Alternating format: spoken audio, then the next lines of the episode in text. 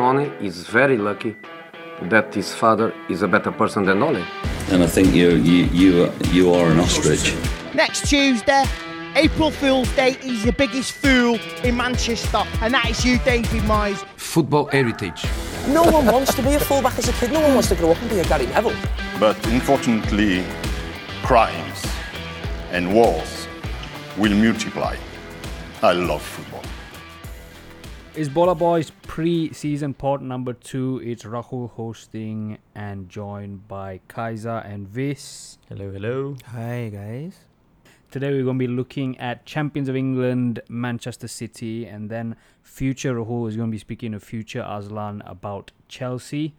Um, lots to talk about there. Change in ownership, some interesting signings, some interesting outgoings, and then we're going to finish with one of the other promoted teams, Nottingham Forest.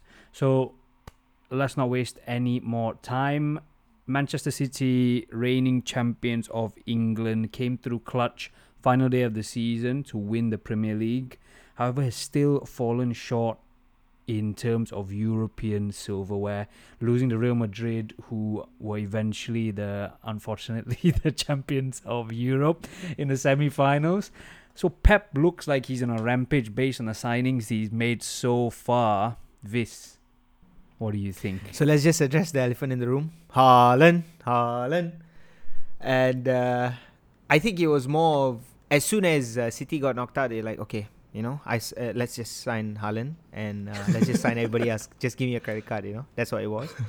and I think um, the buzz has sort of died because i think it's been quite some time since City actually signed Haaland. So instead of you know uh, everybody knows Haaland, so instead of covering things like where he will play, that, this, etc., I just want to you know turn the question around and ask y'all, um, how many goals do you actually think he will score, realistically? How many goals? Wow. Um, I think it could be in the region of around 15 to 20, probably. It would be my just in the league. Yeah, that's This just in the league. That's conservative. yeah, that's just in the league. Uh, yeah, I don't know. I think they'll still be sharing the goals around, uh, to be honest, and him coming into the Premier League, adjusting a bit. I mean, this is what this is what I'm hoping, basically. Trying to be uh, optimistic as a What about Liverpool what fan. about you, Raul? Uh, I think it's diff. Yeah, it's difficult. I'm, Mm. I have no doubt he'll be good, just because Like he's done it. In he's done it in Aus. Like I hope. Oh my god! Can you imagine? Look say who's that gone. Lukaku, I would be. s- I would be so happy.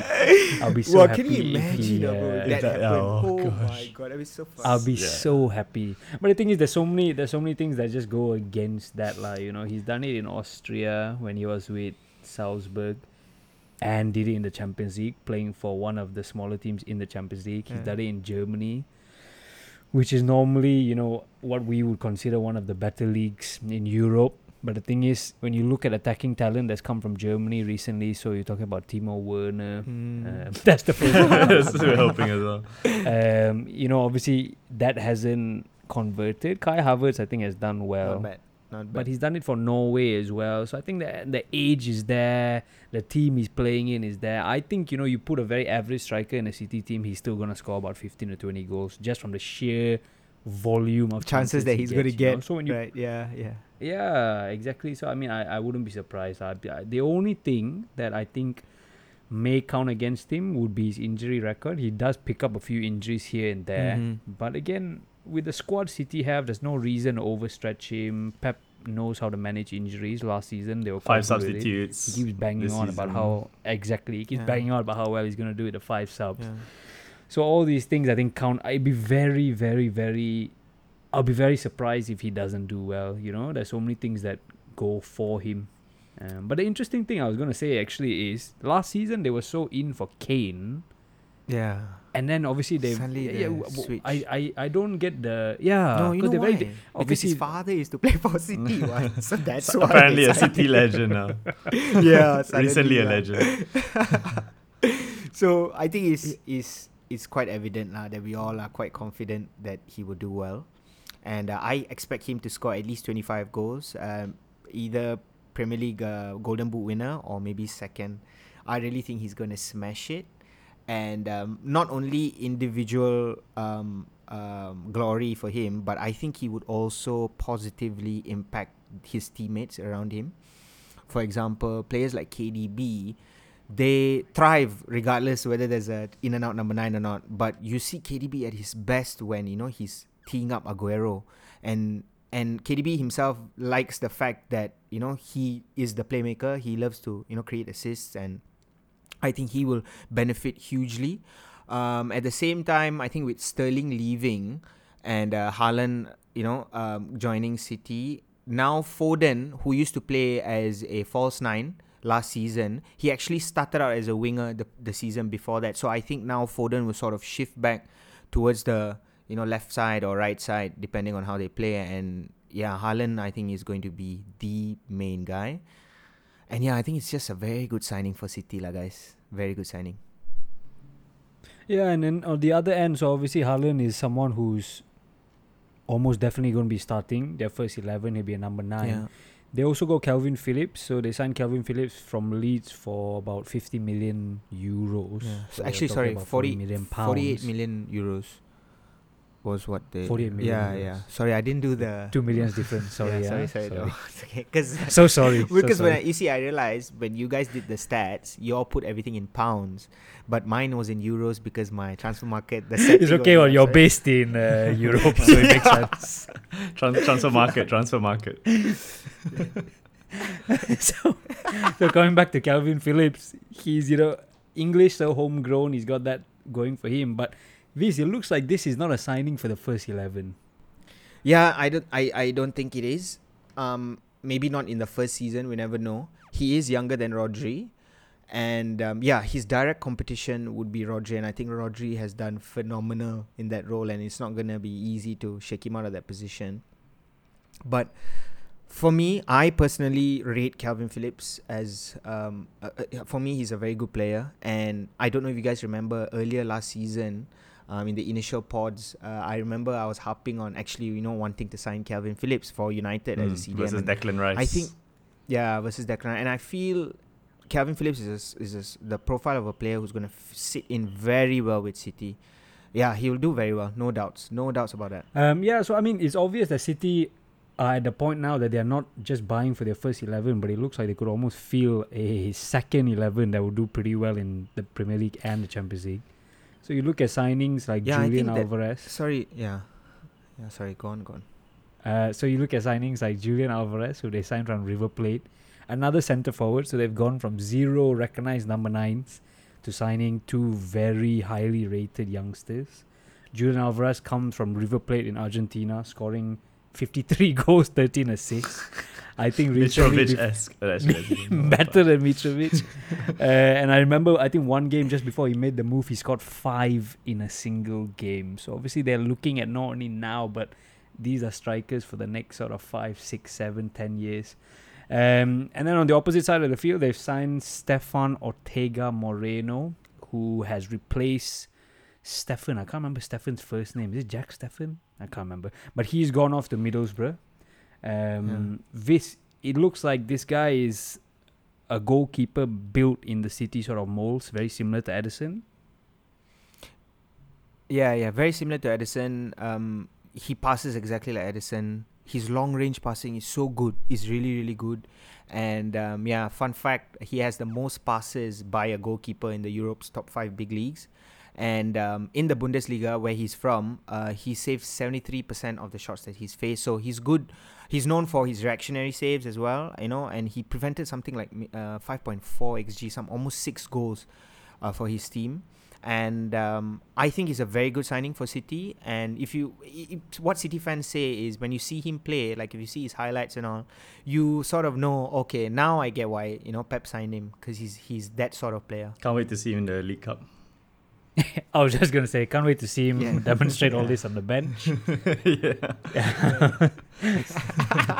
so Kaiser, then we look on the other side of things. The transfers out have been very interesting as well.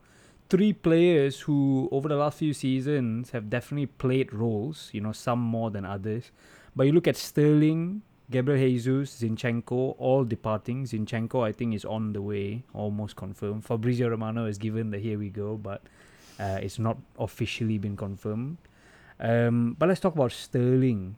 So obviously Sterling, I think m- when he when he initially made the move to City from Liverpool, one of the you know biggest youth prospects at the time, I think has start, started off the City career very well. I think two co- consecutive seasons with 40 over goals and assists.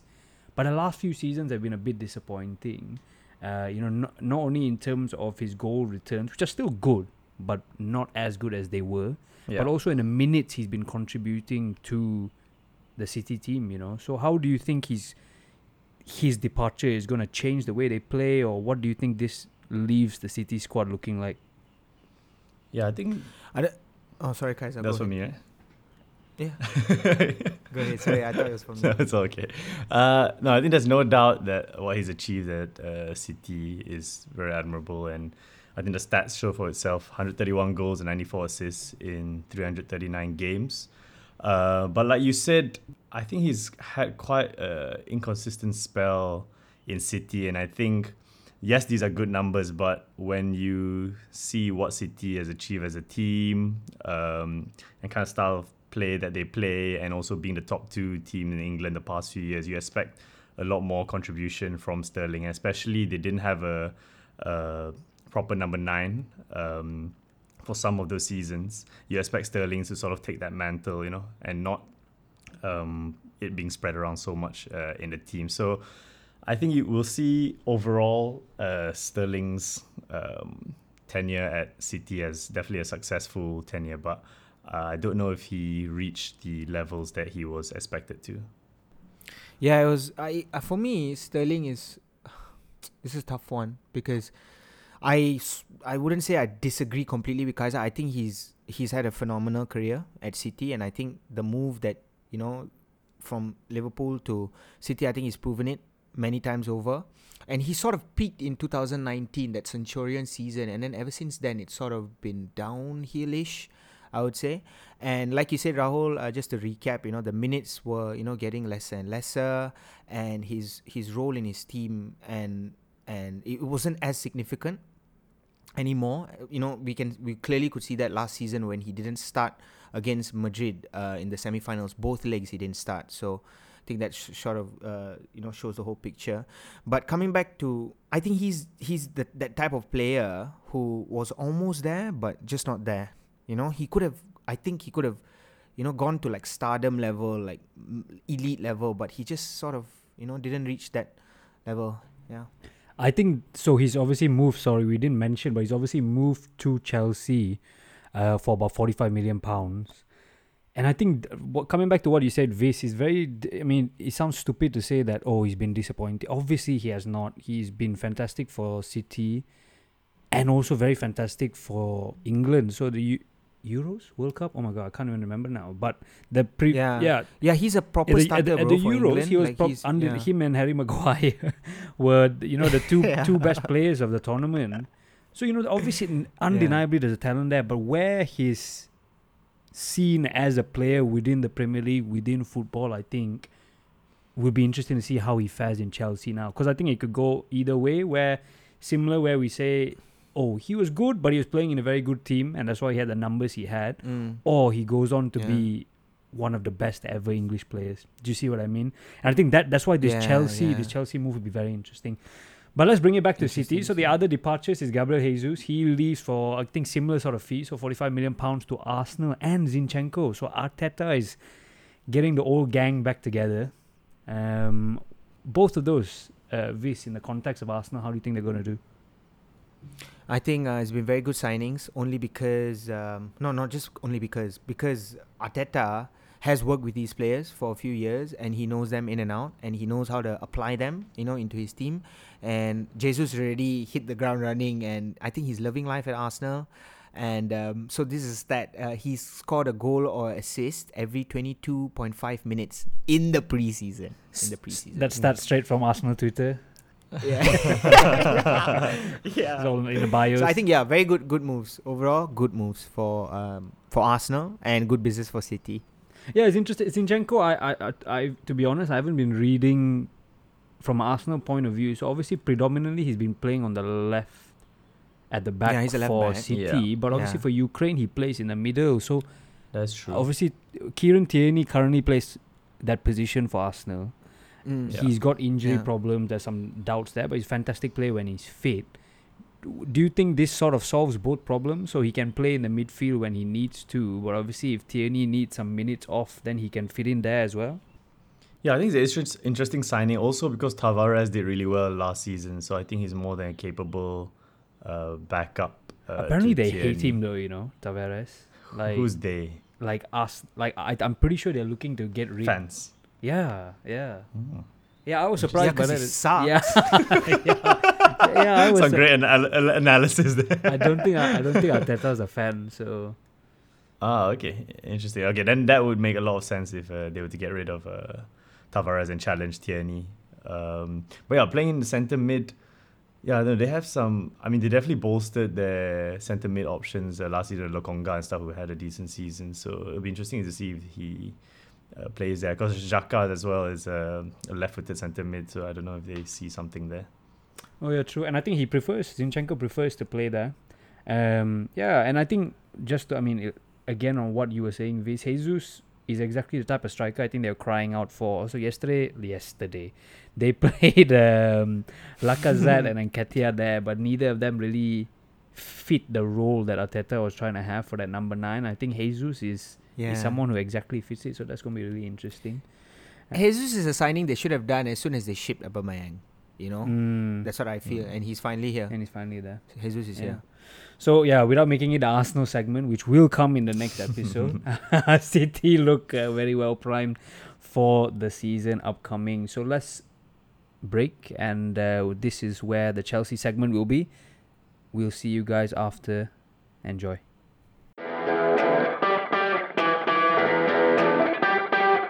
Lovely. So we are on the other side with Mr. Azlan Zabidi. How are we, Azlan? I'm good, bro. Thanks for having me, man. It's an honor. It's an honor, it's an honor indeed. So well, it's an honor to have you on. So Azlan has been very supportive of the pod from the beginning. Me and him go back almost what we're talking about 10, 12 years Too now. far, man. Too far, man. Let's not More than that. give away our age. More than Yeah, that. it's more than you that. know. It shows two things, but yeah. So I mean, we, we, we went to school together. A lot of uh, at that time, Liverpool weren't at their best, and Chelsea, as they have been for the past sort of 10, 15 years, were very decent. So most of the time, it was. and I was there for uh, you, man. I gave you a lot of support. He was. He was indeed. I still remember. I told you to still stick remember- to it. I still remember the. Um, I couldn't tell you. I'm pretty sure it was a league game when Raul Meireles scored from outside the box and we won. I think one 0 or two 0 I can't remember now, but that was a good day. I remember I was watching it in the big TV room. Do you remember that? Yes, yes. Uh, gave me a few flashbacks that one. A few flash. That was yeah. That was that was. uh, I think one of very few wins. Um, but Azlan, so thanks so much for coming on. Obviously, you know No, my pleasure. why I brought you on is to get the Chelsea perspective. A lot to, to go through in the next sort of ten to fifteen minutes. So let's let's try to see where we, we get to. So let's start sort of chronologically. We'll start at looking back at last season. So last season represents um, Thomas Tuchel's first full season, if I'm not mistaken. This was coming Yep. off the back of the Champions League win in the 2020-2021 season where you guys beat Man City. So coming into the season, a lot of optimism, a lot of positivity. I mean, it's hard to say whether Chelsea fans had this opinion, but the wider sort of opinion was that Chelsea are going to challenge for the league title. They're going to be very strong. How do you see, you know, how do you look back at the season now that we're a year on? Yeah, spot on, man. I think honestly, at the start of the season, generally Chelsea fans were very optimistic heading into the season. I mean, we came into the season as European champions. I think we felt like over 90 minutes we could take on anyone, especially after what we did to to City in the final. Yep. And we started strong. I mean, we won the Super Cup, we won the Club World Cup, but by sort of late February, early March, our season was virtually over. Um, it, it it started with the yeah it, it started with uh, I guess the loss of Chilwell and James to injury that brought us back down to earth a little bit. Uh, we also had to deal with the Lukaku drama, which wasn't great. Uh, we're glad he's out the door, even though even though it's just a loan. Uh, thirdly was also the looming change in ownership, which I guess we'll get to uh, a bit later, but it definitely destabilized the team a little bit. It's difficult to say how much of these three factors maybe mask how bad our squad depth was. I think I think we're a worse squad on the pitch than we are on paper, if that makes sense. Call it cohesion, call it chemistry. I think we just stopped gelling at one point. It, it honestly it wasn't easy watching Chelsea um, those last few months. It was it was a very they were just very labored performances. Yeah. Um, and it's funny because I say all of this, right, and it all sounds terrible, but if you look at the summary of the season, it really It's doesn't sound good. that bad. Yeah. We were up for six trophies, right? Six Yeah. competitions. We won two Club World Cup and Super Cup, I mentioned earlier. We made two finals in the League Cup and the FA Cup. We were run away third in the league. And we lost to eventual champions Real Madrid in the quarterfinal of the Champions League. It's not exactly a terrible season.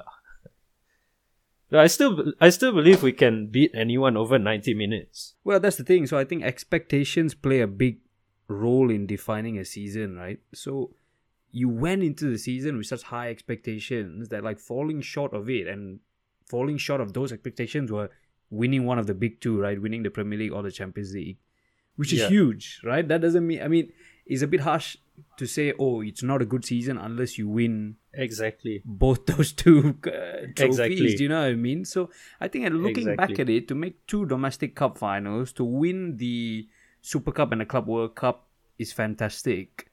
But I think where was disappointing is that Thomas Tuchel's reign started so promising, and mm. then not only was, as you said, the performances on the pitch sort of lacking for a number of reasons, injuries, things like that. Then the Roman thing happened. So let's talk about Yeah. that happening. So obviously, you know, Sure. these kind of things in world football, you never really, you can't predict, right? These are these are things that have Yeah. have no implication Yeah, exactly. actual football on the pitch, but you have to deal with it when it happens. So I think you Yeah. know, without going into too much detail about why it happened, it happened, right? yeah.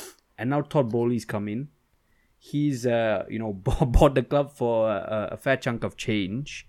Yeah. What are the differences you envision from the early days so far in how the club is going to look moving forward compared to arguably the most successful period in this club's history under Roman? Yeah, I think firstly, it's not a Chelsea fan's favorite position to publicly praise Roman given the connection to um, Putin and the war in Ukraine. It's not easy or even right uh, to separate the two. But what I will say is, without Roman, Chelsea would not be where it is today. And for that, as a Chelsea fan, I owe him a debt of gratitude. He's given thousands, if not millions, of people some of the best memories that they will ever have. It's difficult for any Chelsea fan with any semblance of a heart to just discard that. Um, but as you say, and now moving on to Todd, Roman's time, although it was successful, it wasn't without its gaffes. We had our Torres, we've had our Drinkwaters, our Bakayokos, our Quaresmas, our Manishas of the world. Our transfer dealings could be described as patchy at best. Your Lukaku's. Yeah, exactly. Our treatment of managers is even worse than that, right?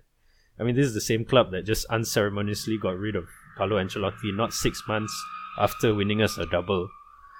I can say that Chelsea fans will not miss these features of the Roman era. And uh, look, for you as a Liverpool fan, you of all people will be familiar with the the uh, American ownership model, you know, the sports franchise model. I think Liverpool, after a couple of years of maybe some doubts over how the club was run, can sort of proudly look at the entire project that John Henry put in place the academy, the stadium, the transfer dealings. And I think you can kind of already call it a massive success. So it's not easy for me to admit this, 100%. but I, yeah. I, I hope Todd brings that kind of model and success to Chelsea. You know, responsible spending, uh, trust in the manager, a long term vision both on and off the field. And I think after what John Henry has done at Liverpool, there's an air of cautious optimism about Todd. If anything, as as an executive chairman, what he's done in the last few weeks or couple of months, whatever it is, he's made the previous board look like a bunch of part timers. This guy is actually turning up to, you know, ne- negotiations with Barcelona and all that in person. I mean, you used to never see that. But I, I think that's great on the surface, and as a visual, that's fine. But Yeah. I mean, to be frank about it, what what does he know about football? You know, should he be the person turning up in? You know, Roman was very good at sort of holding his hands up in the air and be like, "I'm going to bankroll all this, but I'm going to get the best people possible." Marina being one Yeah. of them, to handle the rest of it. Do, do, do you see what I mean? There's a bit, there's a bit of a Yeah, lack of a phrase, Americanism about it. Do you know what I mean? Yeah, I, yeah, I get where you're coming from. Well, I mean, Todd Boehly is not exactly a. This isn't his first sports uh, franchise ownership. He he had um, the Dodgers, or he has the Dodgers, which he's been very successful with, not just in terms of running the club, but also in terms of uh, the cohesion between the club and the community around it. And I think that was one of the strong points of uh, the Todd Boehly and Clearlake Capital ticket um, when he was coming in to buy the club. Um, so I don't really think it's something that Chelsea fans are worried about just yet, and I think it's difficult for us to judge so early on. Um, so far, so good lah. Based on what he's been doing and the players that he's brought in, the things that he's done, and, and and at the risk of answering one of your later questions early, you know, I think Chelsea fans at this point in time are just thinking, you know, let's let's see how this preseason goes, let's see how this first season goes, and and we'll kind of take it from there. And I think that's, I mean, that's a very reasonable way to, to look at things. So, I mean, let's look at the transfers, which uh, we all love and live for. Uh, we, I, I know, I know. We've I put ins first and outs after, but I think the best way to look at the ins is in the context of the outs, right? So let's start Sure. at the back. Antonio Rudiger, massive personality. You know, you're probably I would say your best centre back. Uh, Thiago Silva again with his injuries and his minutes in question. I would say, in my opinion, as an external person, Antonio Rudiger was a big part of that back three. He leaves on a free to Real Madrid. Andres Christensen, who has featured again, injuries are a, massive part there. Younger, he goes to Yeah. Barcelona on a free as well. There's a big gap there, right? There's a big Yeah. gap there, and then then obviously Yeah. you bring in Koulibaly, fantastic, probably Mm. one of the best centre backs in the world. Yeah. The only two question marks being again, is this a short term, you know, short term solution to yes, correct. And will it be enough over a 40, 50, 60 game season? Um, Hmm. wha- do you think you've come up positive or negative on this whole exchange? Yeah, I mean, I, I'm gonna miss Rudy, man. He he he was a character in the dressing room, and you know, to an extent, I'm I'm kind of proud of him for making it to Real. I've got no hard feelings of him leaving. I just wish we could have made some money from the move. Um, but you know, the the contract negotiations with him were just dragging way too long, and starting, I think, to take a toll on on on him uh, and his performances. I mean, he he was asking for about two hundred thousand um, a week, um, which is a lot. Um, but as you said, he was uh, by performance Who's uh, who's highest earner last season? Let's not talk about this season. I mean the new signings. Who was the highest earner? Do you know? Would probably be I'm Lukaku, struggling to think of. Was Was it? it, uh, would have been Lukaku by yeah, far. yeah. Yeah, he was probably on a three hundred something thousand contract Yeah, fine. Sorry, I or interrupted you. something close to that. No worries, no worries, man. So so two hundred thousand is a lot to ask for for for for um our situation at the time. I mean, we had quite a bloated wage budget at the time. Um, and I think that's one of the reasons why we couldn't offer him the contract. We only managed to um, save maybe fifty thousand of that in signing um, Kalidou Koulibaly from from sort of the the figures that have been made public.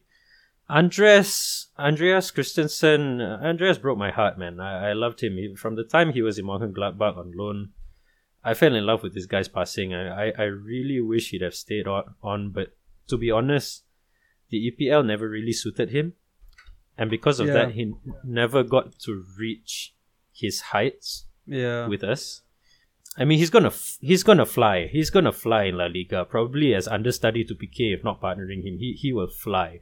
Yeah. I mean, go- we'll be seeing his his picture all over the um, freaking you know FIFA Ultimate Team inform cards. You know, but uh, I I really wish he stayed on. uh, especially as an academy product. His one hurt a little bit more than Yeah. than uh, Rudiger. So, as as as you quite quite rightly mentioned, what this left was a huge gaping hole in our defense. Right, we're basically standing on one leg at this point. So, Todd inherited a team in dire need of elite defensive reinforcements. Elite being the key word here.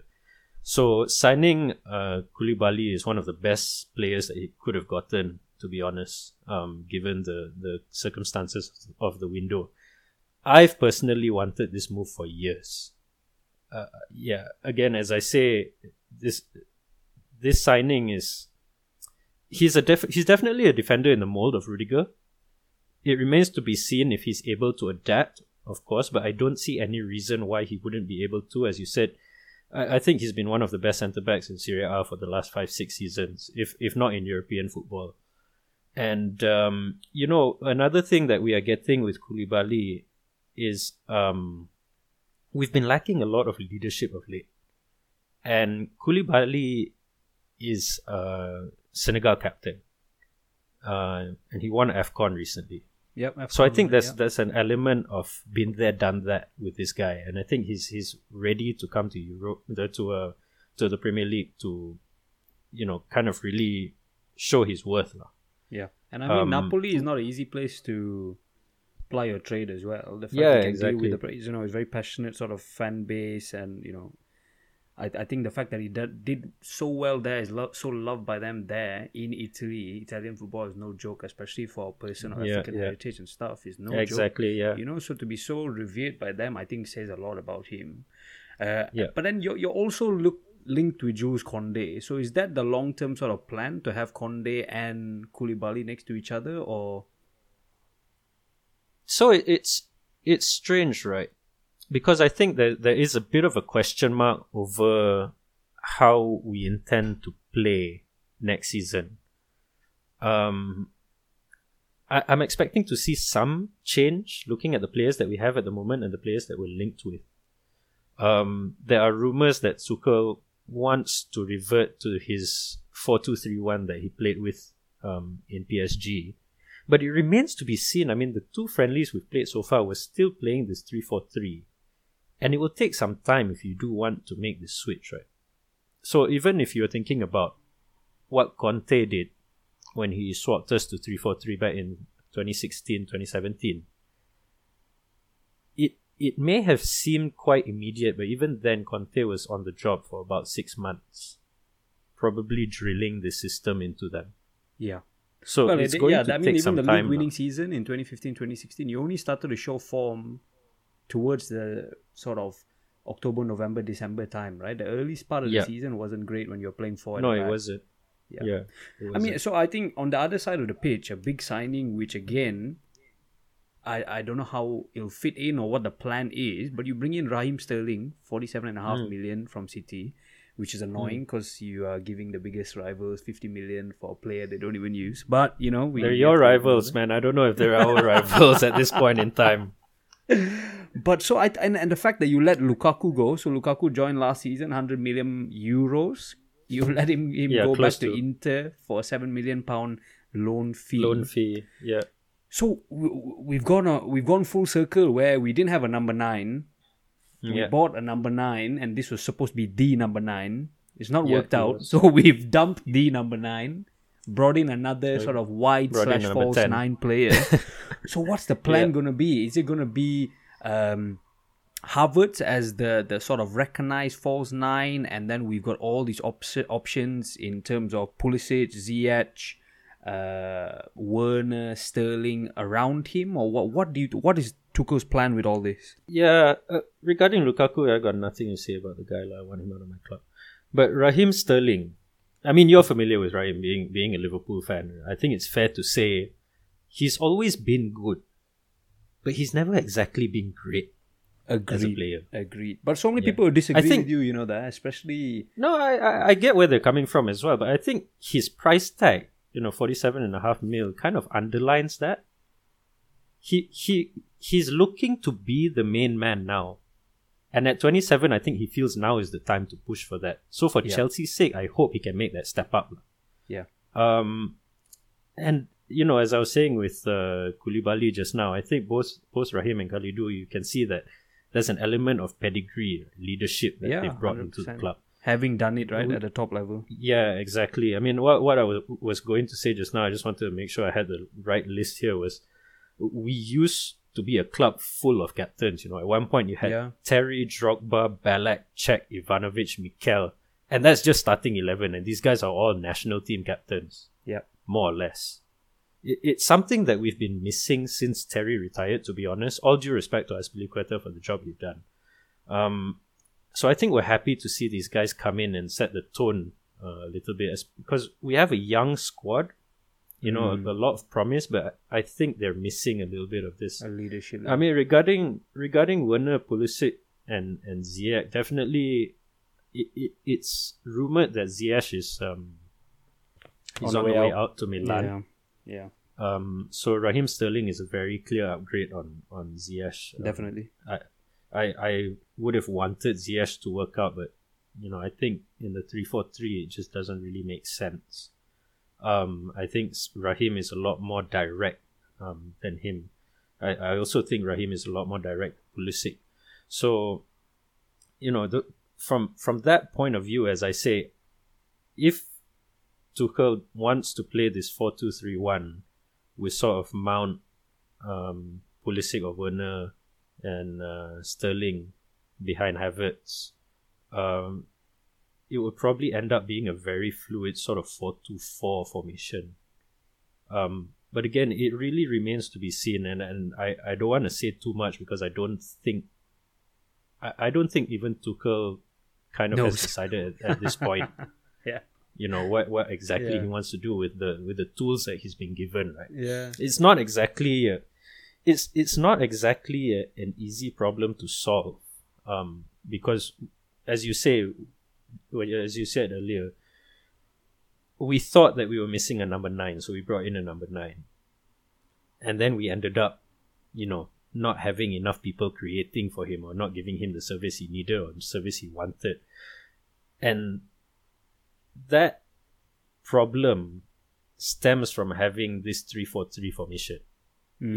it, it's not supposed to work with a very static number nine up front. Yep. You need a guy like Havertz, who isn't really a number nine to begin with. He's No. false nine center. for- He's a you know left forward, whatever you want to call it. So remains to be seen, lah, dude. I, I really don't want to like even begin to guess what we're going to be playing next season in terms of formation or in terms of approach. I, I think it's it's a it's a question of who we are able to bring in between now and the start of the season. It's a question of what Tuchel believes is best um, best suits his players.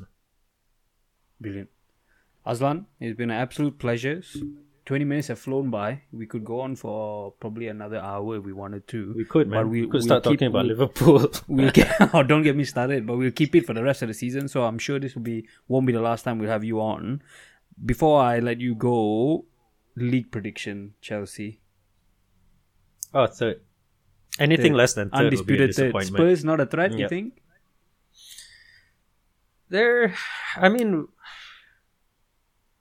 it'd be interesting to see how long Conte can keep up Before it with this implodes. intensity. Yeah. before it implodes. Because Jose didn't even last, what was it, six, seven months before things started sounding like it was imploding.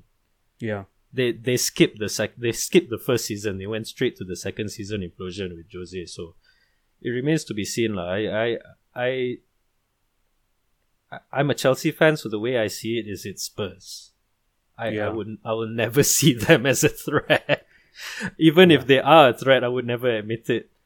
Um, Arsenal, Arsenal seem to be, uh, you know, persistently in transition, just Yeah. never able to come out of transition. So uh, we'll see how long Arteta's project um, will be given its chance to to go. And if it doesn't, then you know we'll see another manager come in to try his hand at, at the job. Uh, I can't think of any other teams that will kind of come close um, to Chelsea or, or to Liverpool and City, uh, for that matter. Um, I I see sort of maybe a repeat of last season where there's there's first and second and it's very close, and then you have third, which And then a big gap. hopefully we don't have to worry about people behind us, and then there's a gap, you know, to fourth and fifth and sixth, and and between fourth and tenth, I guess, will be very close uh, this season. So third, by far third. There you go. You hear it. Thanks again, Azlan. Cheers, Ro. Thanks. Thanks for having me. The second of the promotion teams who actually finished in the playoff spot, Nottingham Forest, is where we're going to wrap up this episode with. Kaiser, tell us their story. How did they get here? Yeah, it's quite an amazing one actually. So first of all, they haven't been in the Premier League for 23 years, which is a, I mean, an amazingly long time. And I think Nottingham Forest, they were one of the big teams right in the past who went on to uh, be in Champions League, European and- Cup, mate, exactly. bigger than uh, Yeah, bro. bigger than Arsenal. Yeah, exactly. team, actually. uh, and City. And so Yeah, that in context of itself is amazing. But in the context of just last season as well, uh, the fact that they made um, promotion is pretty much a miracle because in the first eight games, they lost six of them.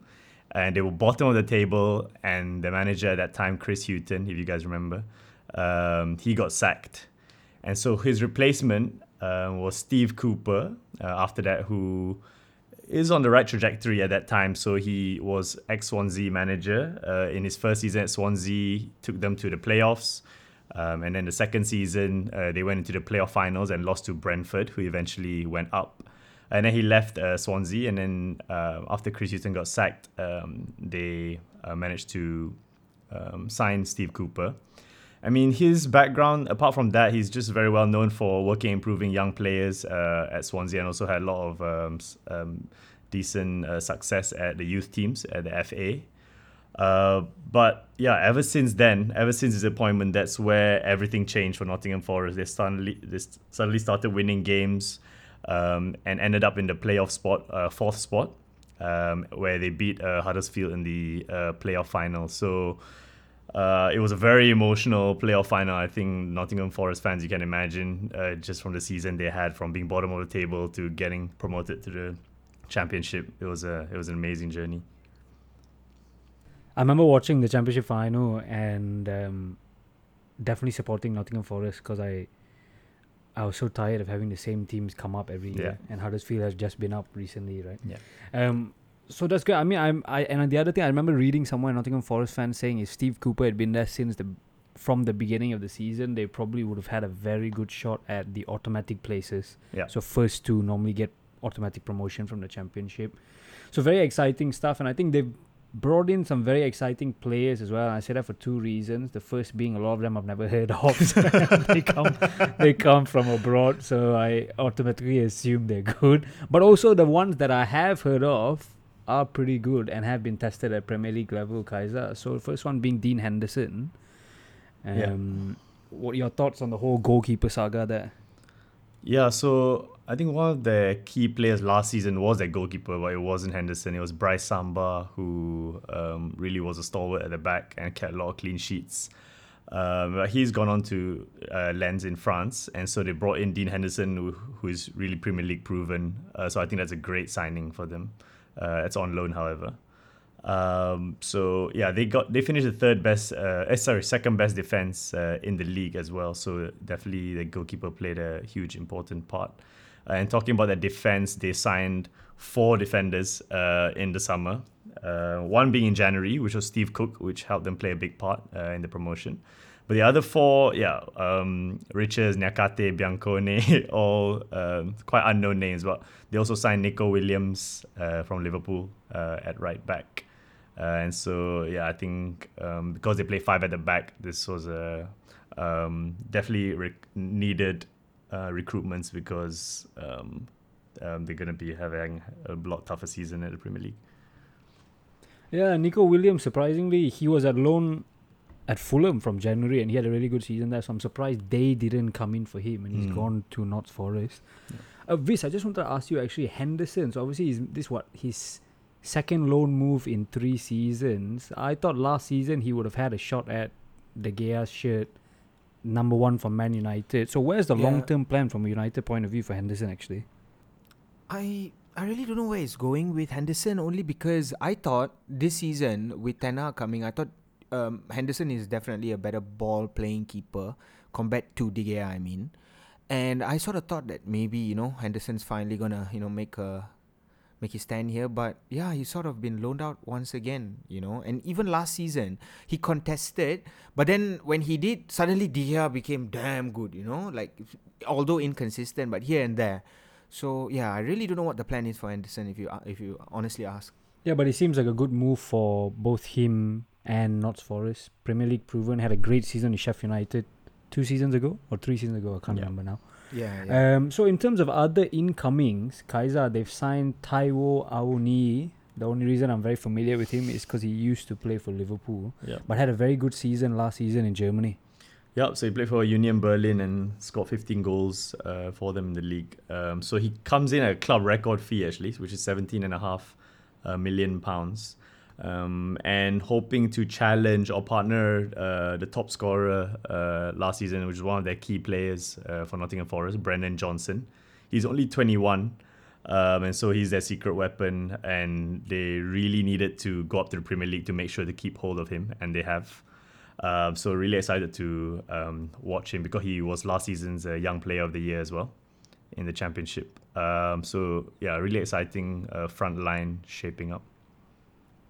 Yeah, I've heard from Liverpool point of view that they talk about him as one that they maybe should have kept on for a longer period of time. So if that's anything to go by, obviously there's some quality there, and I think he's one for fantasy as well. He's like six or six point five million. Yeah, so but interesting to if see. he performs. It'd be interesting to see him and Harry Wilson, uh, all these ex-Liverpool forwards that uh, would have just never have seen the time of day because of our quality of forwards. Yeah, definitely. And in terms of outs, anything of note? Yeah, definitely. Actually, uh, I mean, Spence, Jed Spence, as we mentioned in the Spurs uh, segment, uh, was at Nottingham Forest on loan, um, but went back to Boro, who sold him to um, Spurs. Um, so he was one of their key players as well, who played had an amazing season at right wing back. And another key player is James Garner, centre mid, who also finished the loan uh, from Man United. Uh, I don't know if he's um, a big hot prospect or has a future in uh, United Vis, but what's the what's the view from that side? Uh, I I rate uh, James Garner. I think he's a very very good player. I mean, United fans were shouting for Garner last season whenever we Oh, saw wow. McTominay play. You know, we'd we'd be like, yeah, Garner. Every time Garner has a game or Because he was doing so well Nottingham Forest, right? like, yeah, yeah. yeah, yeah. Yeah, yeah, exactly, exactly. And I think he played a very key role Yeah. in uh, Nottingham Forest. So that yeah, they'd have to definitely replace him. But funny thing is, ever since Garner came back, um, he's not been featured in the preseason so much. So the two that I thought would feature a lot are Hannibal Mhm. and uh, Garner. But it looks like it's been Savage and uh, Zidane Iqbal who's been you know um, taking the spotlight basically. So I really don't know what. Do you the think he- do you think he'll go then back? Again, it's preseason. To North Forest? Any any talk of Oh, that? Sorry. Uh, no, no, no. Definitely not. He's definitely gonna, you know, try and make a claim here before he makes a decision. Oh, so he's that good, huh? But Okay. yeah, he's one for the future. So Yeah, we he's might see him player. in some of the very good sub player. appearances. You think, given that you have five, you think so? Okay. Yeah, yeah, definitely. Yeah. Also because you know Ten Hag, he likes to push for youth as well. So I think we'll definitely see him lah. Maybe not in the league, but in the other competitions. I mean, he's no sure. Dylan Levitt, but yeah, he's quite good, I guess. uh, fine. So, Kaiser, opening fixtures, neither here nor there. Uh, Spurs in the fourth game, but then before that, they got Newcastle, West Ham, Everton. Let's just get again relegation, no relegation. What do you think? Yeah, I think relegation. I think Relegation. they yeah. Yeah, I think they're prime for relegation. I think as much as the beautiful story we had last season, um, I think it's gonna be a very very tough season. Bro, the way they made it into the league is very flukily. So I think, I think, lah, yeah, I honestly think, yeah they're quite gung ho in terms of their tactics. So they attack at every opportunity, and we know. Um, yeah, that can work in a championship, but if you translate it into the Premier League, then you might get eaten alive. So, uh, yeah, it'll be interesting to Yeah, see. I mean, I- yeah, relegation looks I likely. literally have seen them once or twice rather. I saw them in the semi-finals of the playoffs and then the final. So I can't really give a good opinion on that. I mean, Neco Williams is a good player, um, but again, Jed Spence was the he's replacing Jed Spence, so it's not really a uh, a like for like there. But like logically, right? Because they're a more defensive team and then they play on the counter. Do you think they, out of the others who got promoted, would stand a higher chance of staying in the league? You think? Who knows, bro? I tried to play this game last season and I I, I lost heavily. So, so I no idea. we were debating Norwich and Watford, right? And then Brentford would go down probably or something like that. So, but Brentford did come up through the playoffs, right? Yeah, so yeah, it'll something be like interesting. Yeah, yeah. Fine. So I think that's a good place to wrap up. That's pre-season pod number two done. Final one will be out on the week leading up to the season start. And I think we've got Arsenal, Liverpool, and Bournemouth there. So if you guys are waiting for those few teams, it's coming. Don't worry. As always, thanks so much. It's been the Bowler Boys.